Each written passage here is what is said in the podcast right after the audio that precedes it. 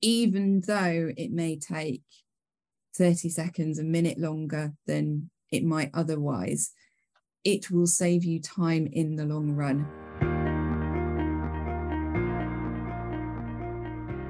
Hello and welcome. This is the Medical Protection Podcast, and for this Case Files episode, I'm your host, Dr. John Marwick. Today, we'll be using an actual case to talk about what's a good and safe medical record, both from the point of view of the patient, but also particularly from a medico legal point of view, and also what may happen if you're ever required to have your records audited. We'll hear about an English GP who got a complaint that led to the rather intimidating prospect of her records being audited by a performance advisory group in the NHS. Uh, similar audits can sometimes be required in other countries, and as we'll hear, good medical records are very important whenever there's a complaint to consider. I'll be discussing this case and particularly questions around medical records with Dr. Heidi Mounsey, who's a medico legal consultant for medical protection based in Leeds. As always, these cases are real, however, details have been changed to protect the identity of those involved. Let's start by hearing about this GP's experience.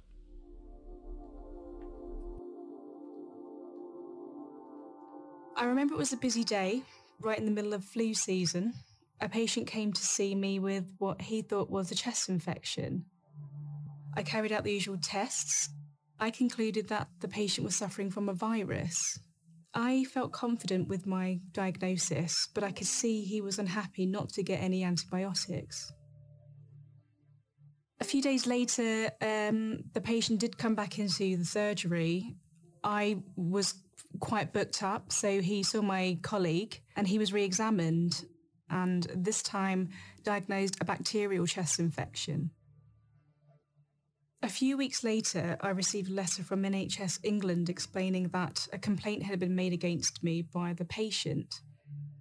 My heart sank, my stomach sank. It was that instant feeling of, you know, shock. I, really didn't know how to, to deal with it. The letter asked for a comprehensive report explaining what I'd done and how I'd reached my diagnosis. I drafted my response and sent it back to NHS England along with copies of the patient notes.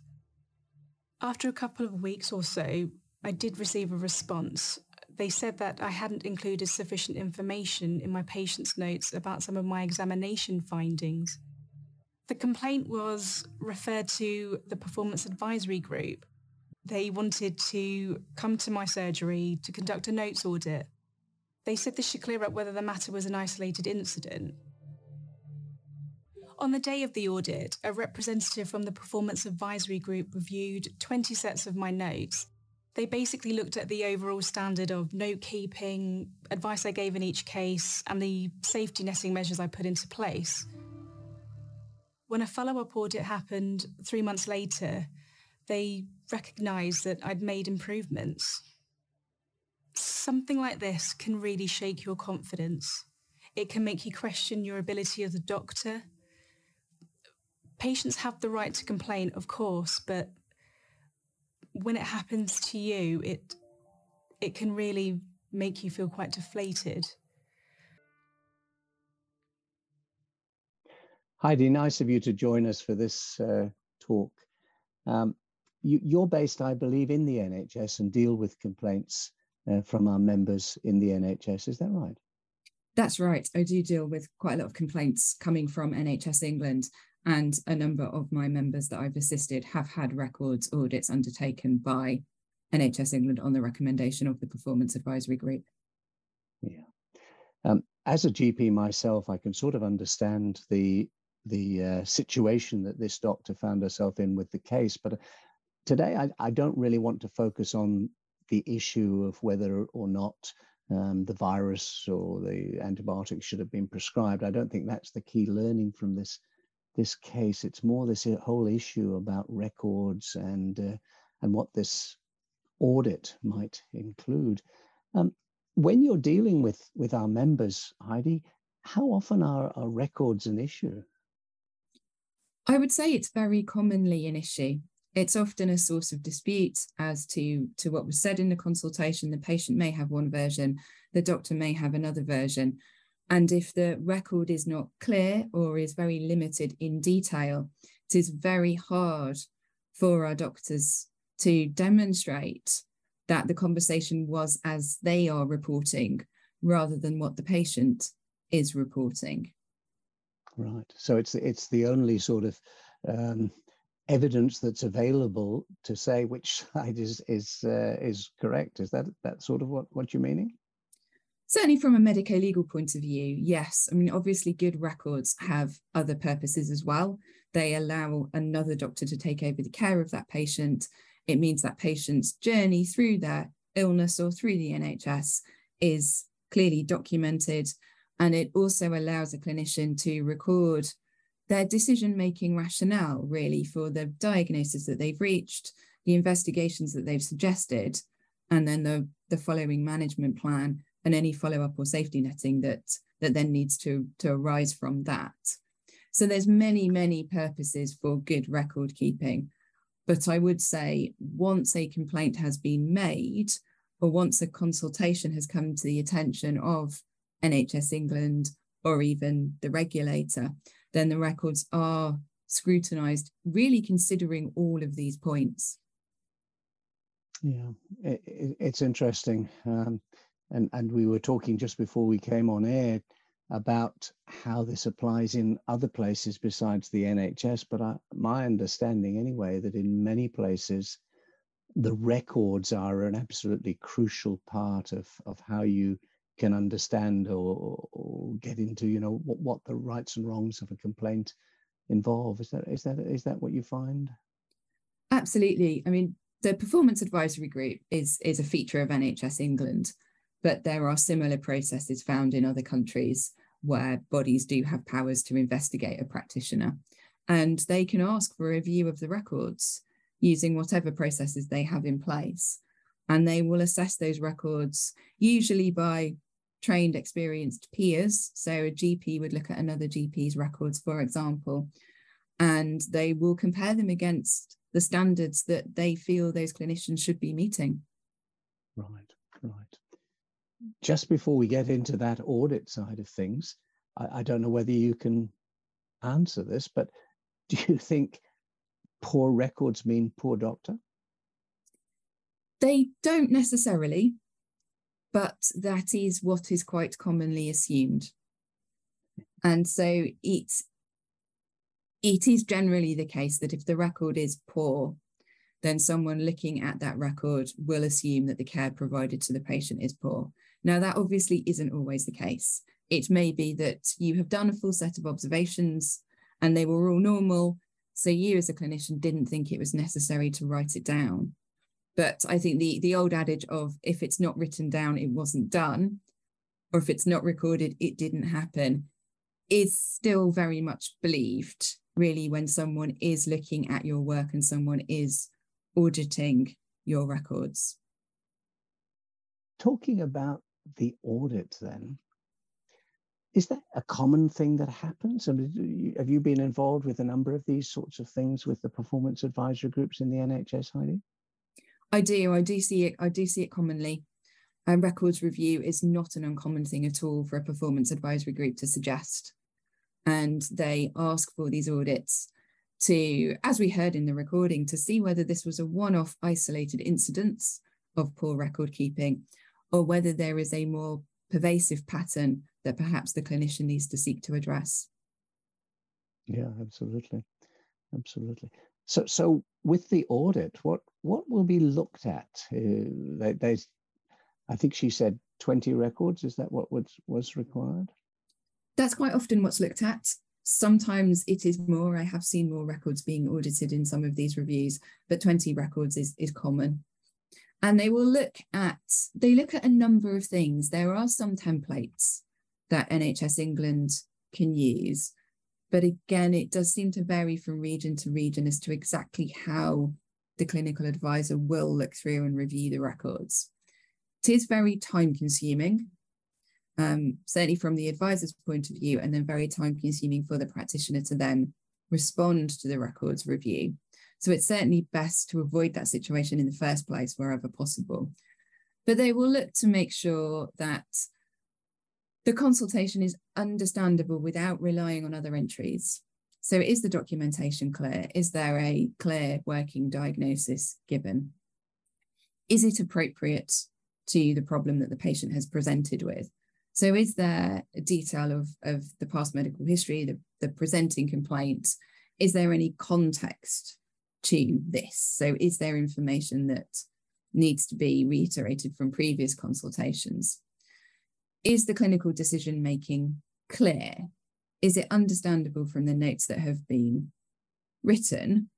Um, for example, if you saw a record that said sore toe, and then the doctor had prescribed a omeprazole or a, something else completely unrelated to dealing with a sore toe, you would think, well, I don't understand the mm-hmm. rationale mm-hmm. here. What else has happened in that mm-hmm. consultation? So it should be clear, understandable management. So they're not just looking for whether the records are adequate, but they're also looking to see whether they indicate appropriate care. They do, because the records are reviewed by GPs, they're reviewed by GP clinical advisors who are usually practicing GPs themselves that have an additional role for NHS England, they will look at the appropriateness of the care provided. So, if I can sort of pick out one thing that you said there, I mean, this records sound like they have to be very full. We'll come to that in a moment. But you're you're basically were saying, is this good enough for another doctor who doesn't know that patient at all to be able to take over the care without having to refer to a whole lot of other stuff? Is that that's more or less one of the points you were saying? Is that right? Yes, and I think that is a very important point. If your record is detailed enough, contains the relevant information to allow someone else to take over care, it is probably also sufficient from an NHS England disciplinary process perspective, from a regulatory perspective, essentially from a medico legal perspective. It is likely that that record is satisfactory if another clinician could read that record and understand exactly what has gone on in that consultation listening to this, I can imagine some GPs are saying, I just don't have the time to, to write that thorough and full a record every time. Uh, I'm under great pressure. The waiting room's full. I've got to see my patients, and that's more important than recording all the time. How do we answer that? It is a balance, and it is something that the members I deal with raise on a frequent and regular basis. And I have every sympathy because I appreciate the time pressure that doctors, particularly GPs, are under. I would say good records are time well spent. If you are able to write a record that contains all of your relevant findings, including those important negatives, documents the observations and the examination that you have done, even though it may take 30 seconds, a minute longer than it might otherwise, it will save you time in the long run should your records ever be scrutinized. Are there times when you think doctors should sort of um, be aware and take more care specifically to write more detailed records? Would, would there be some times when, when really we should even in a busy day, say, okay, actually, I do need to spend a bit more and make sure that I've really got a, an adequate or a better than adequate record here, as it were? Definitely. Where there is diagnostic uncertainty, it's very helpful to have a fuller record. And especially if this patient has presented repeatedly for what appears to be the same problem, you should really be thinking well, first of all, is this diagnosis correct? I see that my colleagues on two previous occasions have said they think this is the diagnosis, but actually, do I agree? Is there something else going on here? And it doesn't mean that your colleagues were wrong in this. They were working on the information presented to them at the time and the examination that they conducted at the time. Again, going back to our recording, our doctor thought, well, this is a viral infection. Everything points to a viral infection. I don't feel there's evidence here to warrant antibiotics. But by the time the patient was seen a few days later, the picture had changed. So if you're seeing these patients where you're not actually sure or they're attending repeatedly for the same set of symptoms, really consider what, what else could be going on here. So in those situations, it may well be useful to make a more detailed note and to demonstrate in your record that actually you have considered what your colleagues have, have said and what has already happened in this patient's journey. There are a number of other occasions. Certainly, if you have any safeguarding concerns, then your notes should be very detailed. And if you've made a referral or discussed this patient with the safeguarding team, then that needs to be documented. If you have a patient who lacks capacity, then some reference to their capacity should be made and the basis on which you are making a, a decision.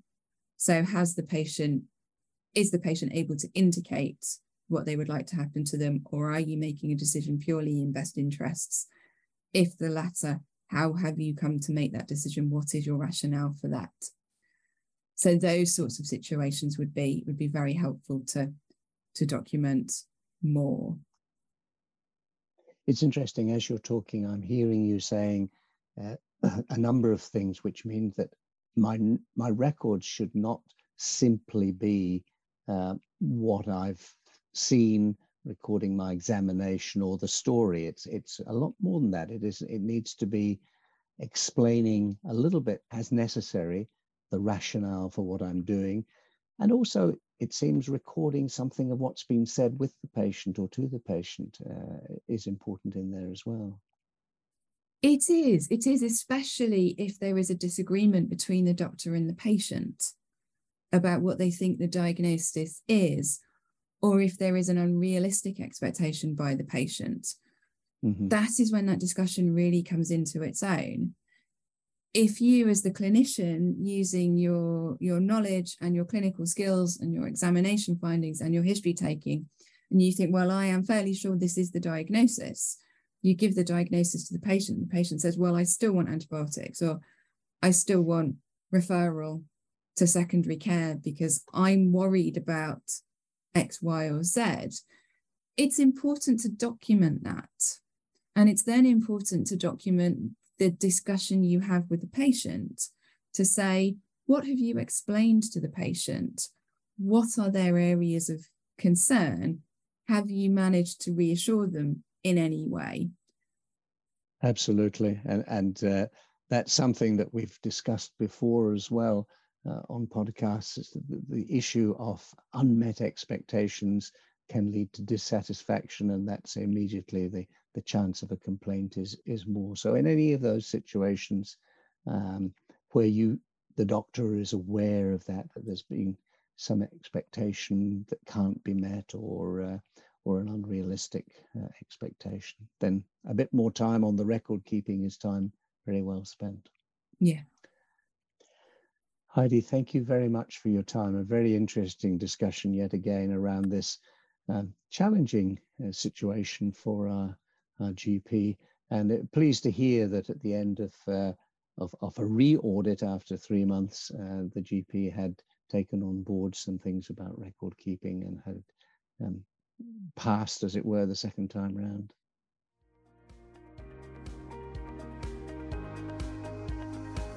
Well, quite a lot to take away from that. Um, a review by the PAG or whatever your similar situation might be sounds quite daunting, certainly time consuming, and even though it might be a peer who will be looking at the records, they have quite a wide remit. Uh, it leads us to think what is the purpose of a medical record, doesn't it? It's not just medico legal, that's for sure. It's an aide memoire for us, but also so that care can be taken over by somebody else, and of course that's extremely common. And then things about when more detail might be needed, when there's diagnostic uncertainty, um, when there are repeated attendances for the same thing, safeguarding concerns, a lack of capacity in the patient, and particularly when there's a uh, problem with the patient expectations not being able to be met or an unhappy patient. Hmm, a lot to think about.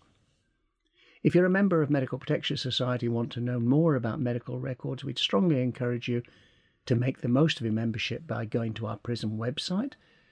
Um, whether you're in primary or secondary care, you can use one of our online training modules about medical records, and there are several. There are also several recorded webinars about records you can watch. Uh, links for these can be found in the episode description.